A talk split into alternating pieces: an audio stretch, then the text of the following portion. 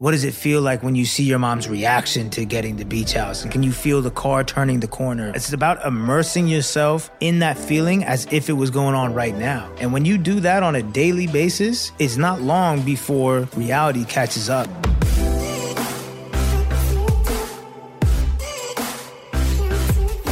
Hey everyone, welcome back to On Purpose, the number one health podcast in the world. Thank you so much for tuning in every single week to listen, learn, and grow. And I'm so excited to be talking to you today I can't believe it. My new book, Eight Rules of Love, is out and I cannot wait to share it with you. I am so, so excited for you to read this book, for you to listen to this book. I read the audiobook. If you haven't got it already, make sure you go to eightrulesoflove.com. It's dedicated to anyone who's trying to find, keep, or let go of love. So if you've got friends that are dating, broken up, or struggling with love, make sure you grab this book. And I'd love to invite you to come and see me for my global tour, Love Rules. Go to jshettytour.com to learn more information about tickets, VIP experiences, and more. I can't wait to see you this year. Now, you know that I like diving into the minds of unique individuals, people with incredible stories, fascinating backgrounds,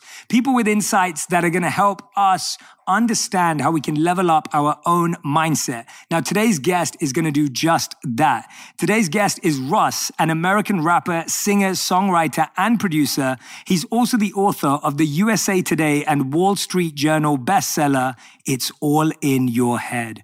Russ has made 14 studio albums in his career, with several of his songs going platinum and gold. His latest album, Shake the Snow Globe, came out in January of last year and debuted at number four on the Billboard album chart. Russ, welcome to On Purpose. That's Thanks for so being crazy. it's just like crazy hearing those things out loud. I don't know. It just like trips me out sometimes. Yeah. How does it make you feel? Well, like every once in a while, I unjade and I'm like, I go back to being 17 and I'm like, what's going on? like, it's crazy. I'm How- super how- grateful. How would have your 17 year old self felt if they knew that this was going to be the life you lived? They would have thought I was lame that I didn't do it earlier. They would have been like, they would have been like, took you to 28. What a loser. but, um, you know, when, when people ask like artists or anyone like, oh, did you see this coming? It's like, well, yeah, how else do you make it happen? I don't even know how you would make something extraordinary happen if you don't have like an extraordinary level of belief. Yeah. I feel like there's a difference though between like seeing, believing, and knowing. Like some people just Mm. know, Yeah. But I think sometimes we believe, but knowing is like even a deeper, like, it is. I know, right? Do you know what I mean? I agree with that. That's interesting because I definitely, when I was coming up, it was that knowing feeling. There was no doubt. Like doubt did not exist in my brain. I knew that it was going to work and you couldn't tell me any different. I feel like if we look at the world today, especially what's happened in the last 12 months, but even before that, you see that there are a lot of people who doubt themselves. Why do you think we do that to ourselves? And how did you not fall into that? I don't know if it's necessarily age or if it's exposure to outside chatter. See, when I was 17, it was really easy to believe in myself because there was no one saying anything. Like there was no haters or I had nobody telling me you can't do it. Maybe some friends like joking like, "Oh yeah, you're going to be a rapper producer," but it's like, you know, I think a lot of it is you were you're born a certain way.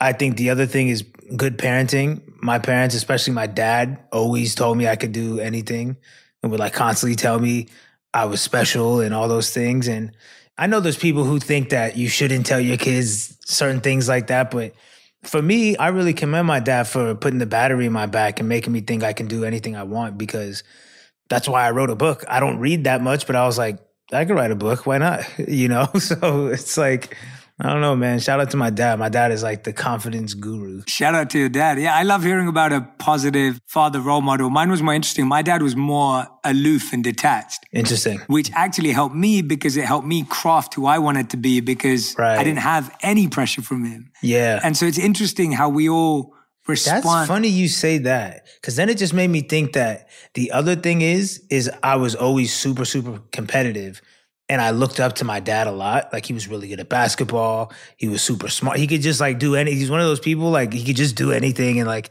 you ask him any question, he knows the answer to it. And since I'm super competitive, I was like, I have to be better than you. I have to like beat you at basketball. Like he would always beat me at ping pong, pool. Like, you know what I'm saying? Like I just was always so competitive. So I think that really pushed me. He used to challenge me even with like school extra assignment projects where he always loves telling this story. I think it's slightly overrated, but I'll tell it and he'll be happy that I did. I think seventh grade, there was this class wide or grade wide extracurricular thing like, oh, answer 200 of these math questions online and you'll get something. And my dad just used to give me a hard time about not applying myself. So just to shut him up, I answered like all a thousand and like won the whole thing. But like he always uses that story as just sort of this way, this thing that I do where a lot of times I'll just do something to prove y'all wrong and prove me right. you know? Yeah even if I don't really want to do it, but sometimes that's enough motivation. So I related to the Michael Jordan, the last dance thing where like he would use any little thing to be like, that was enough for me. Yeah. you know what yeah, I'm saying? Yeah, like y'all pick Karl Malone as the MVP. That was enough. that's how I be feeling. I only need a little bit. And sometimes I make them up in my head. I'm like, it's like a made make believe level of motivation, source of fuel. Yeah, I've heard you talk about that before, like this idea of having some level of delusion. Yes. And one of my favorite people who had that, and uh, I've studied his his life through many books and teachings, is, is Steve Jobs. Mm. And so when you read the life of Steve Jobs, Steve Jobs had something they call reality distortion field, where he would distort the reality he experienced to be what he wanted it to be. Now that can be very dangerous. Yeah, but it is can that like be, a real thing. That's like a psychological real thing. I, I believe so. That's for sure what my entire life was from like 17 now you got a word now. for it. Yeah, now now it sounds wow. So yeah, reality distortion field. So tell me about why do you think delusion is useful and where have you also seen it be dangerous? Because I think both is, is Well, I think it kind of depends on what reality you're trying to create. Mm. But I do believe in, you know, I used to walk around saying all my beats are a million dollars a beat and I'm a billionaire and I just went platinum eight times. These are all things I would say like that would had not happened, and they were insane. Me and Bugus, my best friend who started DIEMON, he put out a um, a project back in 2011, and we called it 2020, and I produced the whole thing, and we did the entire album from the perspective of 2020. So it was like we're on Rolls Royces, and we just made millions. Of, like it was all just distorted reality, but it ended up becoming reality. So I do believe that if you want to change your reality, you have to already believe that it is your reality. But obviously, if you like are trying to do something evil or ill intent, it's not gonna be great for everyone else. But. Yeah. Just before we started recording, we were talking about, you know, being creative and being busy. Mm-hmm. And you said something really interesting. You were just like, you know, I'm I'm always creative. I've always got stuff going on here. And then you were like, there's some days where I don't, you know, feeling lazy. Like walk us through that because Yeah. as someone who's super creative, who's loved for your creativity Yeah. and how original your work is, and that's why I've always liked you. I've always felt your sound is very original and Thank unique, you. and it's hard to like be like, it's not oh, it sounds like that person or sounds like this. It's like, Yeah. oh no, no, this is original. Like that's where I've always resonated with your work. Tell us about how that is something you achieve, even though there are days where you kind of feel like I just want to sleep all day or whatever. it. Yeah. It's tough because and me and Bugus talk about it all the time. The highs and lows of an artist is really dramatic, at least for me. Like I'll have days if I go into the studio and make something I love, I'm like on cloud nine, like everything is great in my life. But then I go to sleep and I wake up and that next day, none of that matters. Like I move on very quickly. And I'm just like, okay, now I need to make another one. But if I can't make another one, if that day I'm just not feeling it, or I go to the studio and I try and nothing works, I'm like, this is I, I should just give up. This is this is it. I'll never get a creative source again. You know what I mean? And it gets very like you sink really low sometimes, especially if you go. For me, I make so much music that if I don't make a song for four days, I'm like, this is crazy. Like, what's happening? I'm depressed. And so mm. it's hard, but you got to just remember that you just have to have faith in sort of the creator in the infinite. And I don't feel like I really make music. I feel like I deliver it. When I have those moments, it's just something that's coming to me and I'm the vessel and now I'm just delivering it and I'm executing it and I'm almost discovering it in the studio. I don't know if I'm creating it, I'm discovering it, if that makes sense. Yeah. So you're not always gonna be in that place where you're getting the message and you're getting the energy. So it just is what it is. It's just hard. It's the waiting time in between will make you feel like this is it. I'll never make another song again. I love what you just said about delivering versus creating. I I, I think that's phenomenal and it's Yeah. explained really well. What makes you feel like you're in alignment where you can deliver versus forcing you to create? Lack of thought. Right. Yeah, lack of thought.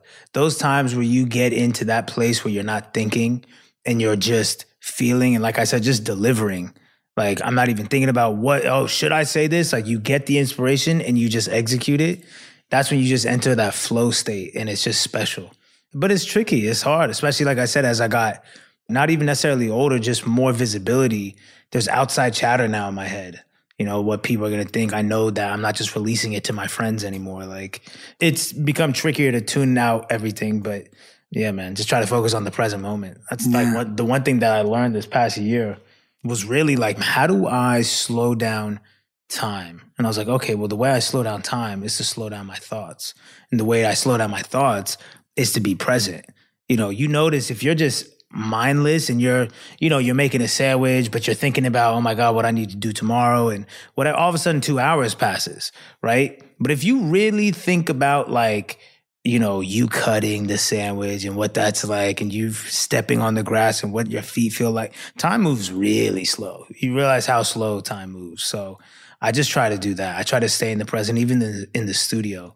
You know i don't try to have my thoughts already be on when this comes out and this is going to be like this and how's it going to go. Then I'm just like, man, let me just like actually hear the music and feel the music and just operate from this place. I love hearing you talk about this, man, because you know these are some of the principles that I'm constantly sharing in my work. Yeah. But hearing how it applies to a music artist Sure. in your career it brings me so much joy. Yeah. because it's practical, it's real. Like you've got time pressures, you've got Mm-hmm. you've got pressures from labels, collaborations, whatever Yeah. it may be. Like there Sure. are real life pressures.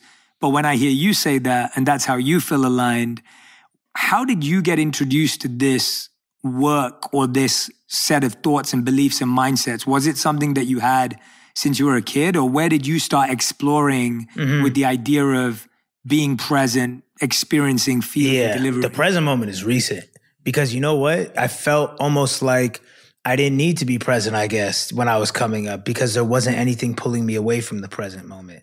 I kind of only had the present moment, if that makes sense. It was just me and Bugus in the basement making songs, and that was it. There wasn't tours coming up and videos. Is it? We, you know, there was none of that. But as this past year and past couple years have been happening, I got into the Power of Now book and just sort of just the whole ideology around just being present and started reading more into that whole theory. And I just, I bought, you know, I bought into it. A lot of this stuff, people don't realize that a lot of this stuff, like the teachings, the self help stuff, you have to be open to receiving it, you know? And if you're not open to receiving it and you're not willing to buy into it, then I, you know, I hear you, but God bless, you know? I can only tell people what works for me, but it worked for me, you know? Mm. Being present. Yeah, I love that you mentioned the power of now. And then when you talk about flow state, Yeah. uh, for anyone who's listening, if you've not read that book, it's a brilliant book as well. Flow state. I haven't read that yeah, it's called Flow. Wow. And for anyone who doesn't know, flow, the way it's defined in that book is where your skills meet your challenge. Exactly. So it talks- I saw like a YouTube video. Yeah. yeah. that was like enough for me. I should, re- I should read the book though. Yeah, no, no, no. Yeah. But you brought it up, and it's a it's a brilliant concept, and you're really experiencing is. that because most people, it says, experience when their challenge is above their skills, and so they feel frustrated and Yeah, disappointed. and then they give up. Yeah, or their skills are above their challenge, and then they feel bored because they actually have more skills than what they're trying to achieve. I fell into that a little bit, which is why I started working with outside producers because it was so easy for me to just like go downstairs and make like a Russ song. You know, like I have a million beats, I can make it be boom, do this. And it's like, all right, cool, whatever. You know, but it, it kind of, I got into like a rut creatively because I was making songs, but I was like, I don't even, it just wasn't even that fun. And I think it was because it wasn't that challenging anymore. So I started working with outside producers where it was like, okay, this is a bit of a challenge. And then further, I started trying to get on beats, even if no one hears them, I started to get on production that I don't like in a hmm. sense. Almost to just be like, can I make a song out of this? Wow. Yeah, just like because I got the studio in my house and I don't need anyone to record me, so I can just be down there like experimenting. So there's been beats that producers send me, and I'm like, I don't like this at all, but I wonder if I can make a song out of it. And it becomes this cool little like fun project. And a lot of times it's turned into songs that I'm like, this is crazy. Wow. Like I, I get so much more fulfillment out of it because I couldn't see it coming. A lot of my songs, I'm like, when I'm making the beat, I already know what the whole song's gonna sound like. And most of those usually end up being very successful, so I'm not gonna downplay them. But it does make the process not as on an Easter egg hunt. Yeah, yeah, know? yeah. So yeah. yeah. I love hearing that because that's putting yourself in an uncomfortable situation. Right. And right. most of us avoid that. Yeah, yeah, yeah. Like most of us just want to hear a beat and feel something straight away. because people are around other people. I would probably never do that if there was people in the studio Yeah. with me. Like, actually, out of all the beats you played, give me the one I don't like, and I'm just gonna try to make some. You know what I mean? Yeah. I like. That's why I always tell people, whatever your craft is, make sure you have it in your house if you can, Mm. because those moments of solitude when you can kind of just be weird and experiment and dance around crazy and be nuts that's where you're really gonna you know i have a i have a line where i say the public praises people for what they practice in private Mm. you know i just feel like that's when you gotta hone in on everything is what you're doing in private so i like when i'm by myself in the studio i be getting weird What's the? Can you tell us what's the weirdest thing that's ever happened? I mean, it's not that weird, but, but it's just like when I'm by myself, I'll put on a beat that I'm like, I don't even know what I'm about to do on this. And I'll just put the auto tune all the way up and go stand in the booth for 60 takes, Yeah. just wailing and just making noises. And I'll be like, this is wild or this is trash or this was really cool. Yeah. You know, like I sent my manager some song I did where I made a beat and I just put the auto tune on full blast and just freestyled the whole song. And I was like, I just had to get it out Yeah. but it was cool. But like I would never put it out, but it was awesome. Dude, this is so inspiring. I, I that's I love that approach. It's so refreshing hearing that. Well, it's a refreshing process, Yeah. you know, because you get so rigid Mm. with like your process and this is what I do. And we sit here and I make this kind of song. It's like every once in a while you have to shake the snow globe. That's Yeah. where that whole Yeah. concept came from. You have to just, you know, it's like the Tin Man and Wizard, Wizard of of Oz. Oz, like yeah. turn the auto tune up and put on some crazy and let me just be a maniac for an hour. Yeah. It breaks the formula. we, does. we work in this formulaic Yeah, it uh, product line manufacturing, Right. and you don't you can't manufacture greatness. and that's So- from school. yeah. That's from school. School is such a factory setup. You know, How be- were you at school? What kind of? I was incredible at school, to be honest. I'm not even gonna lie. I was, I was just like, I'm really not. I was not one of those like, yeah, I struggled in school and it was difficult. I was really, really good at school because I wouldn't apply myself, but I was definitely the kid who like didn't study, never did homework, but I would get A's and B's on all the tests, and Oh, so nice. everyone was just like. But I would be like, you know, I was second. I always say this, and it's not even something I'm necessarily proud of, but it just gives context. But like a senior superlative, I was second for most likely to make a teacher retire Mm. because I was just the kid in class, like constantly talking, distracting people, challenging the teacher, but I had an A in the class. So I was just super annoying, which I know is a surprise to so many people. And, and so tell me, go back to the point you were making before, before I interjected around why you think that factory. Yes. well, yeah, because you know you're you have an expiration date as a kid in school. You got to be out by a certain time in high school, whatever age it is. Go to this department of the building when the bell rings. You know what I mean? It's just very like like there's no creativity in there. You know, that's why I'm really big on having arts in schools and just because otherwise you just I don't know, just like creates these robots. I love that you break the mold. How do you get to a point though where you've what I find fascinating, already your process is fascinating to me. What I find more interesting though is your ability to trust yourself Yeah. when you come up with something insane. Yeah. Because very few people ever allow themselves to do a wild card thing. right. Now, when you do a wild card thing in the studio on your own and you discover something like a sound or a Yeah. auto tune or whatever it is, and you discover a, a beat or a sound that you're Yeah. like, oh, I like this. How do you then trust yourself to go with that when now when you play it to someone, they might be like, all right, you're crazy, Russ. Like, this is never to work. How do you then approach that? it's that level of it's that stain of confidence that's just you can't remove. I just still oh like Nas has this quote in an interview, I believe, where he said, if it doesn't scare you, you shouldn't put it out. Mm. So I've always kind of like kept that in the back of my head. You know, I usually move with that. And I'm and I'm cool with that. And I like that with my fans. What I've created is this trust and this predictably unpredictable sort of relationship where they know they can expect me to be doing the unexpected, meaning they know it might be raps, they know it might be singing, but they don't know what it's going to sound like, but they know it's going to be me. And so I think I've done a very good job at painting my canvas and kind of giving people who I am. So it's allowed me a lot of creative freedom. I always tell up and coming artists like when you're coming up and you're building your fan base, you're conditioning them to expect a certain thing from you, a certain sound or whatever.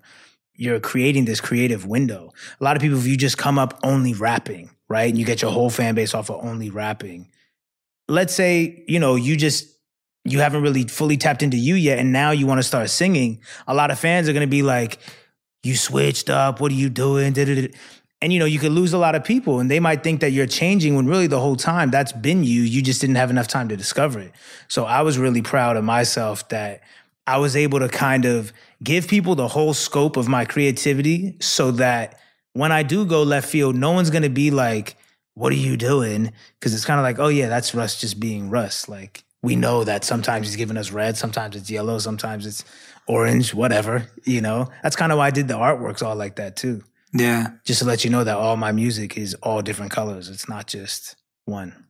Just spending this time with you already and even when you came in and stuff, like you're someone who's who's very comfortable in their own skin, but at the same time you're not arrogant and egotistic. Really? And so Wow. I don't You- feel did it. everyone I'm hear not that? feeling. Yeah, I'm just That's I'm a just, first. You know. No, I um, agree in- too. I think I bought into the own he narrative. agrees he doesn't have an ego. I love it. No, I no, definitely no, have an ego. No, I mean in the sense of let yeah, let's talk about ego for a bit because and, and I mean it in a good way. I, I was saying it as a compliment that from what I'm hearing, or at least and I'm I'm only basing on this conversation I've had with you, but Mm-hmm.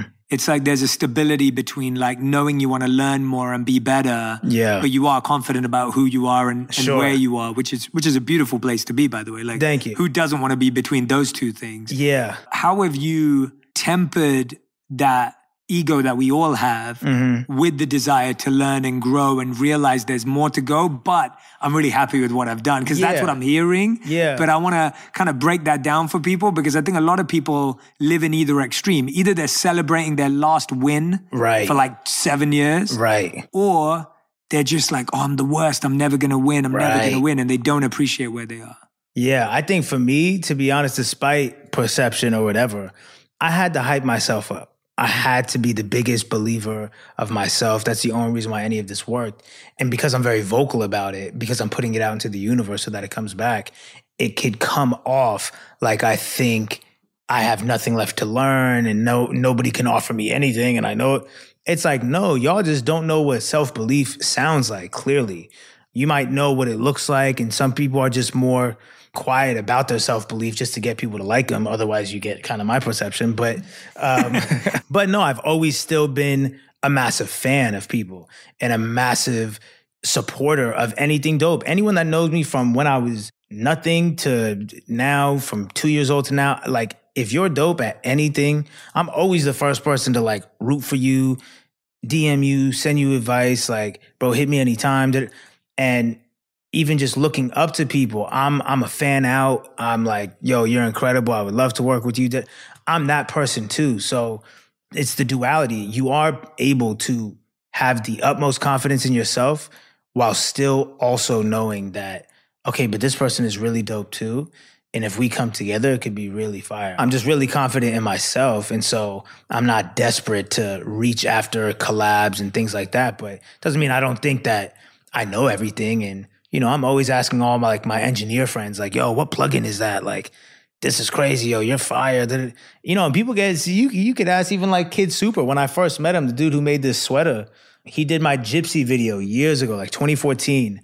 And when I first met him, he thought I was hella weird because, or like socially awkward, because I kept giving him mad compliments because I was so, it was like my first real kind of video ish, even though it wasn't like some big production. But I was just so enamored by the process and I thought it was so dope that I'm just like, that's who I am. I'm a very complimentary person and like, I'm always going to give people their flowers. And he was just like, I'm like, nah, I genuinely feel like that. So I don't know. I've always been able to have that level of duality. Yeah, I love I love the idea of that that paradox. Like it feels like Yeah. a it feels like it's not allowed. Like it sounds like it should not be possible to think both those things. Yeah. But actually that's where all the magic happens. I agree. Right, like that you we always think no, you have to choose, you have to decide or you're either or, but actually hearing you say that yeah, actually I I think both those things. Yeah. I love how that doesn't stop you from appreciating others Yeah. who was it that appreciated your sound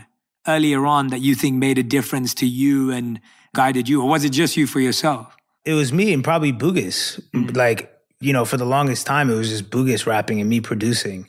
And that was my closest example of like someone who I thought had really good taste and I trusted their opinion artistically.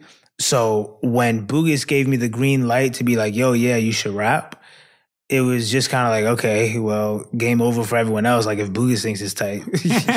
and that's how it still is. Like you only need one, but it's important to have at least one person who believes in you, sometimes almost more than you. Mm. And and there is no jealousy or weird, you can't win because then I won't win. Like it's a very weird thing. So I always, you know, commend Bugus for being like the best friend you could have in something that I'm doing. You know what I mean? yeah yeah let's talk about that bit. I. I like what you brought up there about men specifically like and you took me straight back to like my teenage years where Yeah. I'd be best friend with a dude and he'd be like my brother but then we'd go out and he'd be like all right let's see who can get more girls today right? Like that would be his mentality or like or like oh let's see who who'll be better at the sport today. Or I've realized that everyone in my life or male relationships if every time a guy a friend of mine has tried to turn a friendship into a competition Yeah. they haven't lasted in my life Yeah. like they're no longer in my life because I just wanted to be friends. Well, now don't I- get me wrong. yeah. Me and Bugus, dumb competitive. We played basketball together. Like Right. anything, me and Bugus will turn into a competition for sure. But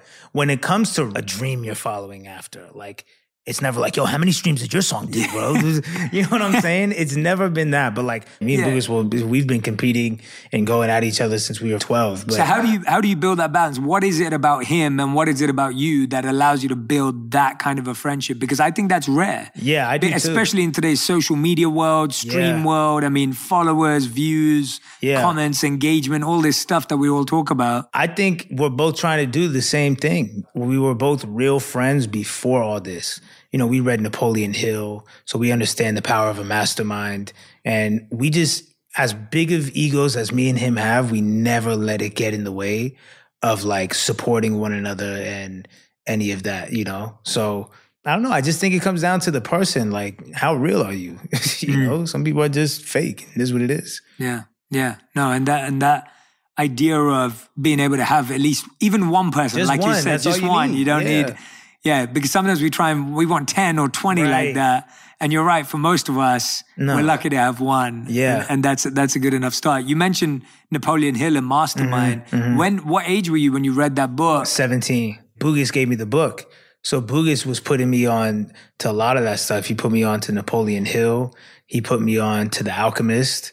That's the thing. We weren't just like the, I would say the like typical 17, 18 year olds, you know, hanging out. We graduated high school 17 and we just were locked in the studio from then until now, you know? So it was a lot of self discovery, but out the gate, once we left high school, we were reading those books. So it was just kind of like, we were ready to go mentally. Like we read those books and we were, we're both the kind of the kind of people that we buy into something quick and then we latch onto it and then that's that. you know, if that's what we believe, you can't tell us anything different. I went vegan for a year because I watched one documentary and like that was that. Like once something clicks in my brain, I'm done. You know what I mean? Like right now, I haven't had bread or grains in two weeks because I just like woke up and it clicked. Like my brother, a nutritionist, told me and I latched onto him. Boom, that's it. I've like me and him have always been very good at just once we decide something, that's what it is. He lost a bunch of weight, you know, 30, 40 pounds because he just decided I'm done, you know? So once me and him decided this is what we were doing with our lives, there was no, yeah, but maybe we're not doing it with our lives or this was it. And we were both fully committed. And every day and every, like, every second of our lives was committed to this, you know? that requires such a level of discipline to like Yeah. make a choice and to stick with it. And I find like that's something a lot of us struggle with today. Like I'm terrible at discipline, yeah. and I've always been terrible at work ethic. Well, but, sounds but like- then I realized that it was the work and not my work ethic. It was the work. You know, I didn't have good work ethic in school because I didn't like the work. It's not hard to get up and do something you love every day. And I think I think people get judged off their work ethic incorrectly because they get judged. Their work ethic is judged off of how well and how consistent they're doing work they don't enjoy. Mhm. How can you how can you judge somebody off of that? Yeah. Judge me off of, you know, what I love. That's how I can really tell if you're about it or not. Like you say you love this. You say you love basketball and I know you do. But you just you're not putting in the work. That's how I know you're not really about it. Now I can judge you accurately. Mm. But if you're like if you're a basketball player and you love basketball but somebody's judging you off of how well you do paintings and every day you're in the art studio, that's not even fair. I love that. What, what do you think is the most difficult thing you've been through personally? Like, what's been a moment, a time in your life where you felt you were really battling with something to overcome it? 2018 was pretty rough for me just because when I was 17 and I had this vision of what my life was going to be and what it was going to be like to be on and successful and a musician and money and fame and whatever. I had this very innocent, just the world is made out of like marshmallows and cotton candy perspective on it, you know? And when I got on, it started off like that. But then it very quickly turned and I got this very nasty side of like fame where there's a lot of negativity and hate and narratives and things that are out of your control and things that are so frustrating and trying to fight everything cuz I'm I'm a fighter, you know, and I'm competitive and I don't I don't like just rolling over. So this isn't a broken version of success. This just is success. This comes with it.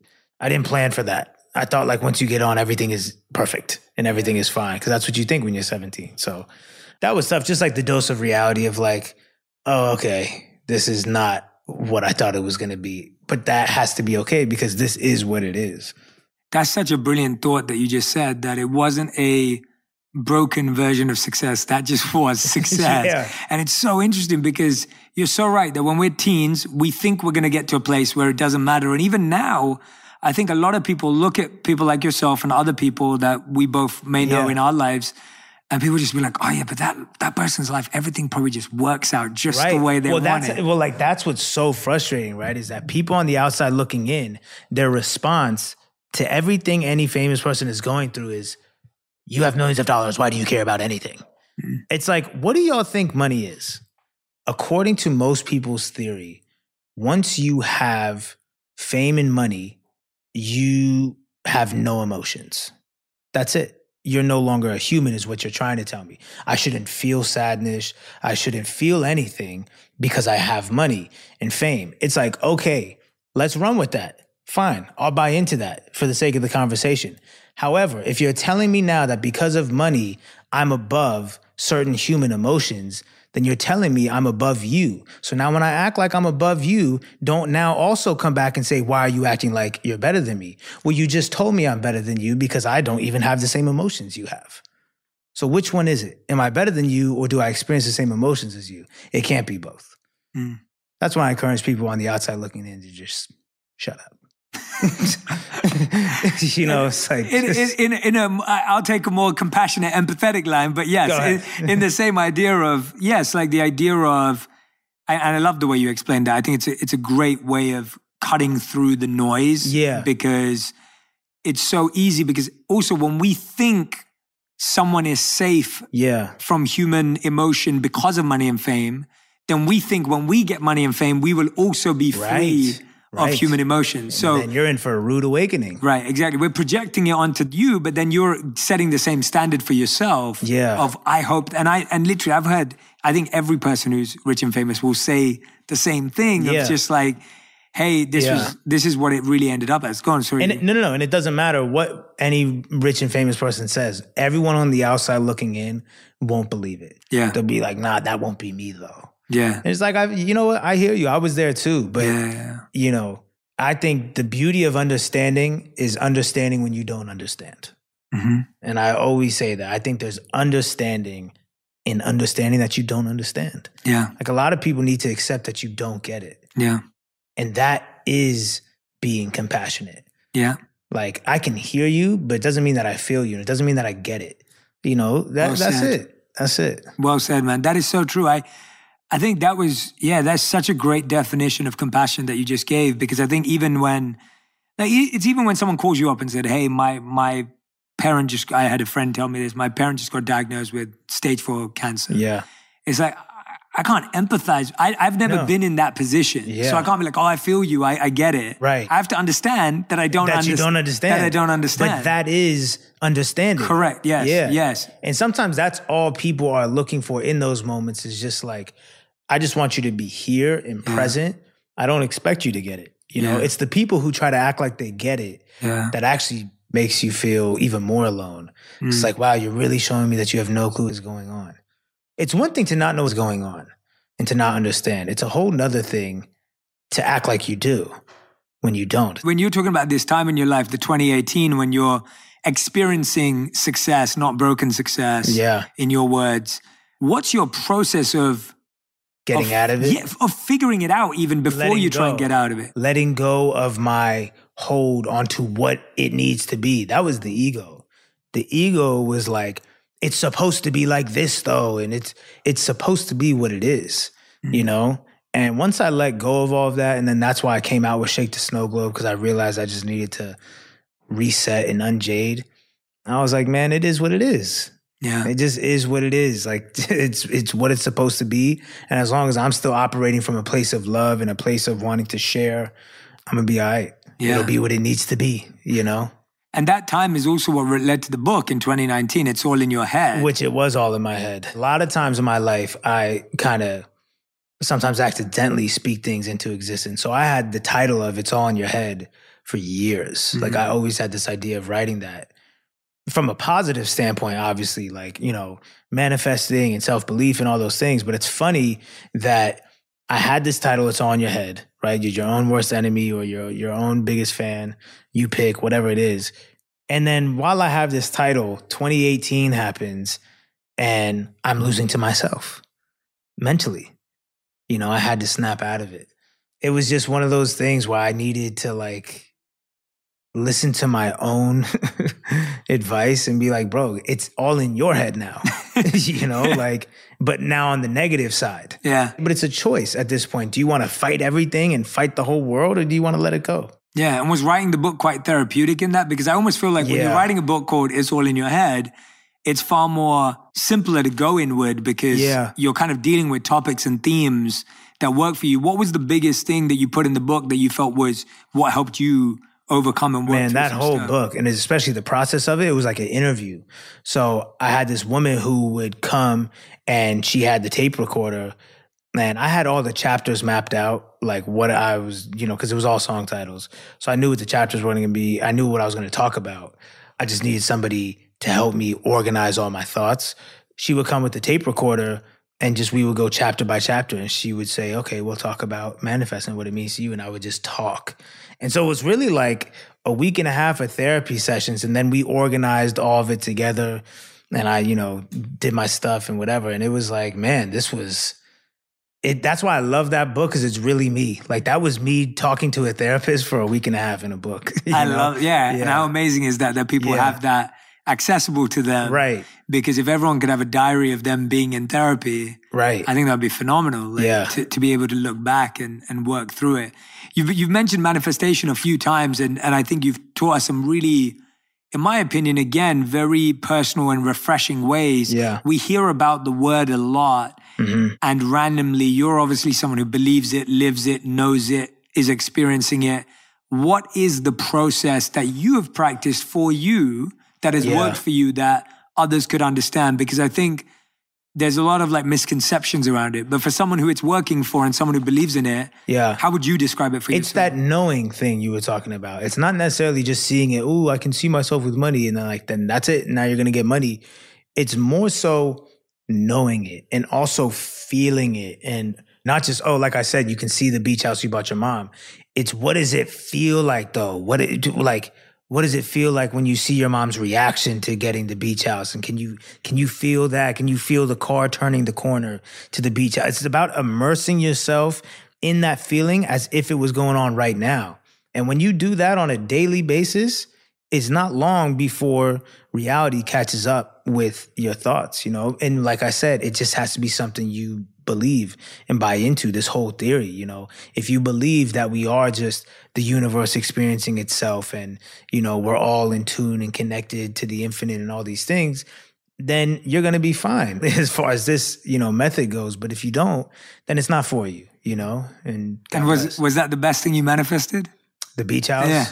It was one of them for sure Yeah. but just like this whole career man just this whole life was a complete product of law of attraction but also being proactive i wasn't just sitting there. That's what I was gonna ask you, yeah. yeah. no you don't just like click your heels and go back to kansas you know what i mean like it's, Tell us uh, about the work. Tell us about the product, the, the actual like. So we get it, the the immersion, the feeling. which- Yeah. and I know you're doing the other part too. Tell us about the strategy, the the networking, the the yeah the actual skill, yeah because you have to have a skill, right? Well, skill can get developed, you know. Skill is developed. I was not the most skilled when I started at all. All of it sucked. You know, you develop skill through repetition and through practice and putting in the work.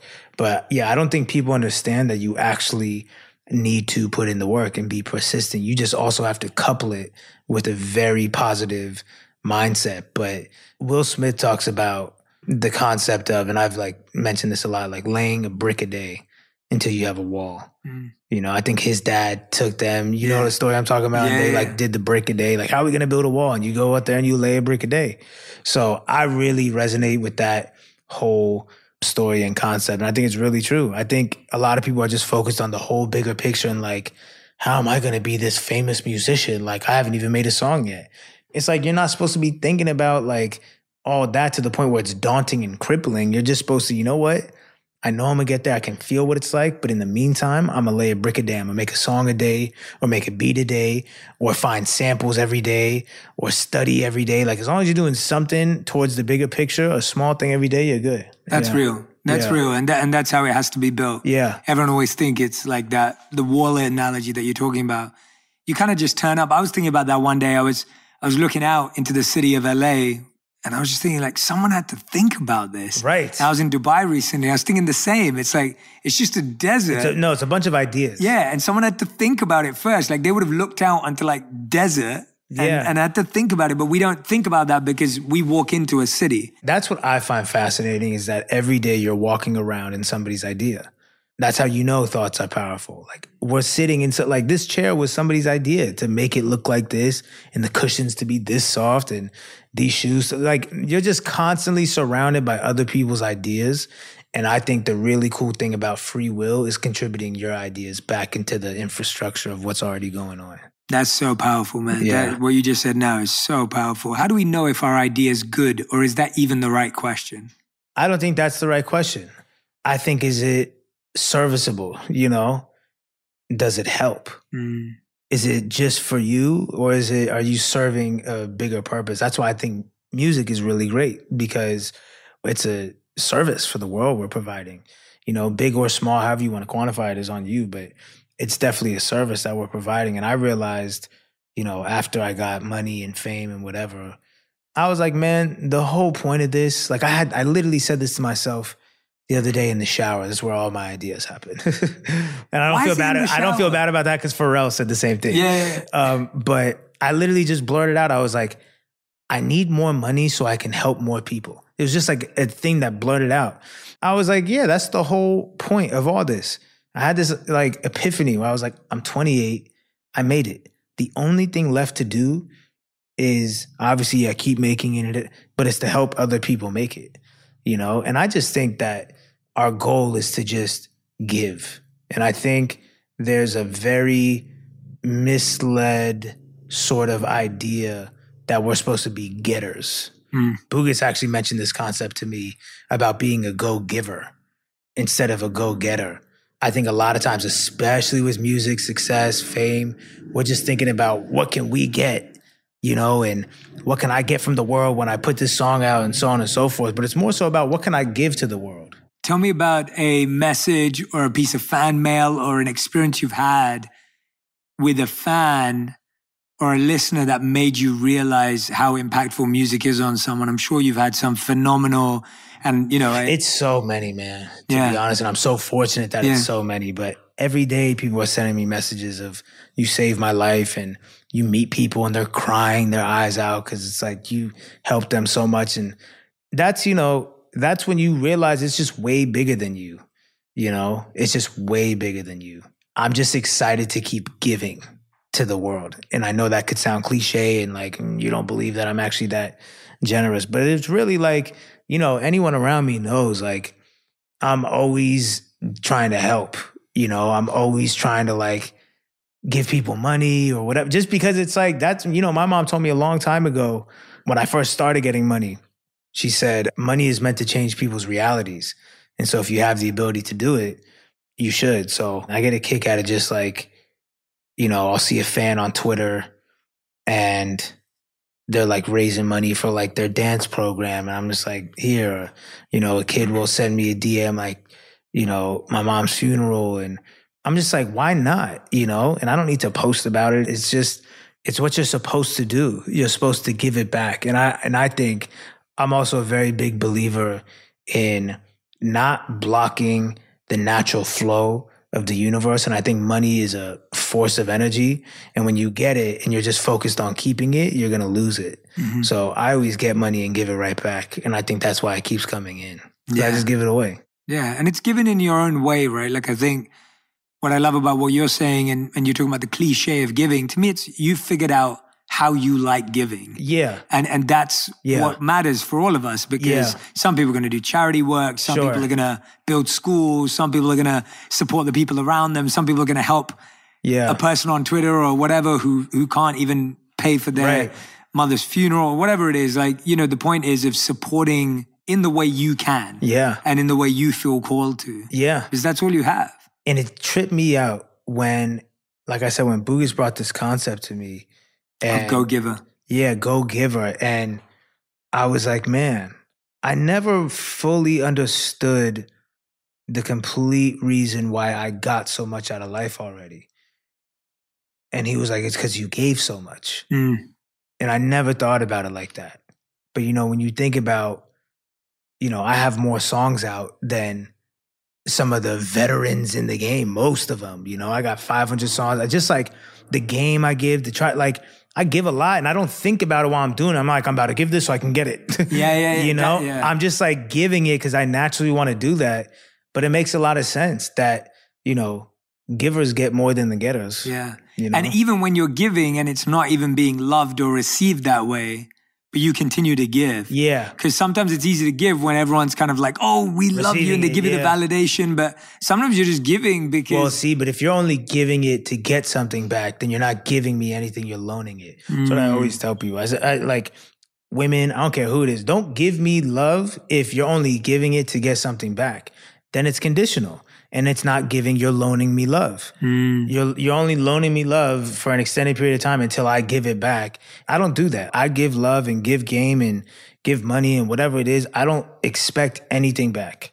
I give it because that feels like the right thing to do and it aligns with my spirit. How do you feel or how do you respond when you realize someone just loaned it to you when you thought that they were giving? I it to you? expect most people to act like that Right. Because most people are like that. Most people are out for self. They're very self-serving.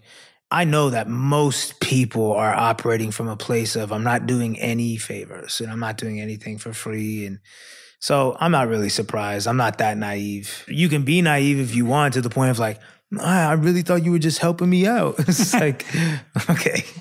You know, I don't assume anyone's just helping me out. I, I like, you get in trouble and you get your feelings hurt when you assume people are as kind as you. Mm. Or people, you know, not to be like, I'm the most kind person ever, but you can get your feelings hurt if you assume everyone is like you hmm that's when you get disappointed and you know and you suffer and the whole thing with suffering it comes from attachment so if you get attached to the idea that oh well they're going to operate how i'm operating you're going to suffer Yeah. you know so i try not to get attached to anything really Yeah. that's the only time people suffer is when there's attachment involved Yeah. you know you're not going to freak out if a water bottle right here gets like burned or your table gets burned. You're not that attached to the table, you know? So that's when you gotta like choose in life what you're, what's worth getting attached to, which I really think it's people and animals, people and pets. That's about it. Yeah. You know, everything else is pretty replaceable Yeah. off top of my head. Yeah, I'm to add people, pets, and purpose. We'll add a third one. Sure. Yeah. People, pets, and purpose. I Yeah. like that. Yeah. But even the purpose, it's hard. You know, you get so attached to that, you can suffer a lot along the way. Yeah. If things don't go the way you want them. That's that's what happened to me in 2018. Mm. I was suffering because it wasn't going the way I was attached to. And once I let go of that attachment to how I thought it was supposed to go, I was fine. Yeah. You know, sure, there's dips and here and there, but for the most part, I'm good. Yeah, I, al- yeah. I always say to people, you you get to where you want in life, just not in the way you imagined it. Yeah. Or Uh, when. Yeah, or when you imagined it. Mm-hmm. And that's the challenge, right? It's like you have reality and then you have your projector screen up here. Yeah. You're trying to make this projector screen happen, but but this is reality right now. Yeah. And that's yeah. what you're actually going through. just have faith that whatever you want, you're gonna get it, and whatever life you want, you're you're gonna achieve it. But it doesn't matter when. That should be irrelevant. You know, you ha- you can't put a deadline on your own success. It's crazy. Yeah. It ruins people. You know, you know those people that are like, by thirty, if I don't have, da-da-da," and it's like, then what's what's gonna happen at thirty if you don't? You know what I'm saying? Like, Yeah. you know, what happens? you know, Totally. It's and you don't know when. Yeah, you don't. like you know you're 28 now like my my life took off externally internally my journey started at 16 Sure. but externally my journey started at 28 Wow. and so See? you know i'm 33 now and, Yeah. and it's and it's just interesting it's like you just don't know when what's No. going to happen and and you just But you trusted the what? but you, trust- believed in yeah. it. Yeah. yeah i love that trust the what Yeah. that's that's really beautiful man dude this has been one of the most refreshing conversations i've had in a long time Nice. like i love how you've brought everything you've learned along the way and made it so practical Yeah. in your Well, I've had to life. make sense of my whole everything. Like yeah, but I you've really made sense of it. Like when I'm Thank you. listening to you, I'm like, wow, like this is, you know, you can tell that Russ is reflected and Yeah. deeply internalized Yeah. these concepts because it's really easy to say the stuff, but the practical aspects of it, of how you live it, Yeah. is what's blown me away. Yeah, Like- I appreciate it. Well, I always Yeah. tell people being a musician, it's such a self discovery thing. Like you learn just so much about yourself and the universe when you're an artist. It's such about like diving deep into the depths of yourself and discovering you. And when you're making when you, when you're the type of artist I feel like I am, which is I'm trying to talk about the truth. I'm trying to help people. I had to kind of those self help books and just kind of moving through this journey, I had to find the way to apply all of this stuff to my life in a practical, productive way. You can tell, man. You Yeah. can tell it's Thank real. you. But Thank yeah, we you. we end every interview the final five. So this is a rapid fire, fast Okay. five. So you got to answer every question in one word or one sentence maximum. Fire. So that's for every one of them. Easy for you. You're you're a lyricist, and, Yeah. and you know you've you, this will be easy for you. All right. The first question is, what's the best advice you've ever received? What if it can turn out better than you can imagine? Second question, what's the worst advice you've ever received? Be realistic. Nice. That's good. That's a good one. All right. Third question, what's one thing you're trying to learn or grow and develop right now? More of a affinity and appreciation for the present moment. Mm. Mm, I like that. All right. Question number four. What's one thing that you think other people value, but you don't value? I don't know. What do people value that I think is dumb? Um, Crocs. good answer. Good answer. All right. I agree. yeah, good. All right. Fifth and final question. Uh, if you could create one law in the world that everyone had to follow, what would it be? the golden rule, bro, that they teach you in fifth grade. like, do unto others as they would. You know what I mean? If everyone had to only treat people the way that they would be treated, I think obviously the world would be in a much better spot. You'd be much more conscious of like, all right, maybe I shouldn't do this. But the thing that's funny about that, I always laugh when people think they get away with something. You didn't. There's always, to me, I believe the universe is seeing everything. Jay Electronica has this line where he's, the universe is listening, be careful what you're saying it. You know, it's mm-hmm. like, you might think you got over on me, you didn't. Somebody saw, Yeah. you know, good luck, enjoy that. And the worst thing is you saw somewhere deep inside of yourself. Yeah. And you that's the worst one, I Yeah. feel. Like that's the one that eats you up the most. Everyone, Russ, this has been honestly one of my favorite conversations. Thank you. had. That Like, was really There awesome. are so many things you shared that I hope everyone who's listening and watching is going to go back and listen to watch and write notes. uh, I didn't tell you at the start, but now I'm like, you should have taken notes because Wow. this was one of those episodes where there were just so many practical examples of not listening to people's opinions, finding Mm-hmm. solitude for your creativity, allowing yourself to be wild and insane on your own so you can discover new things about yourself. The ability to balance confidence with humility at the same time. I mean, you've just been dropping uh, bars you. the No, whole I re- time. I, really like the way you framed all the questions though, because it had me thinking in ways I wasn't like I never really thought about the duality of the ego while also being a fan and just being I never told anyone about being crazy in the studio when you're by yourself, like the auto tune thing and I know. love that. That was Yeah. one of my favorite things. But no, I appreciate it, man. And I hope everyone who's listening and watching, uh, go and grab a copy of Russ's book. It's all in your head. It will be a great read for you if you love this conversation. And Yeah. of course, uh, all the music, all the albums. Thank but you. Uh, thank you for coming on on purpose, man. And we hope we can have you back for part two. For sure. Thanks for this- having me. Yeah, we should do this regularly because I feel Yeah. like it would be nice to see your evolution Yeah. uh, and your growth as time goes on. Yeah, So I loved awesome. it, man. Thank you, Russ. Thank you, bro. Thank you. Everyone who's listening and watching, thank you for watching on purpose.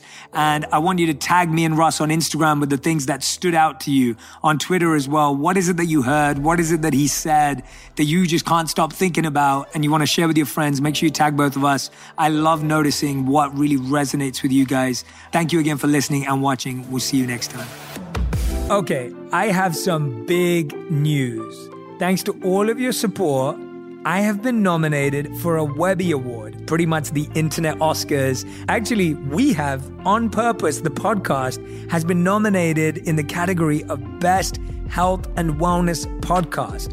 If you enjoy this podcast, if it makes any difference in your life and has ever had an impact, it would mean the world to me if you vote for us for the People's Voice Award at the Webbies. The link is in the caption. Please, please, please go and vote. It will take all of 20 seconds and it would mean the world to me if you come and support me and my team. Let's go win a Webby. Check out the link in the caption. I can't wait to see if we get number one. Fingers crossed.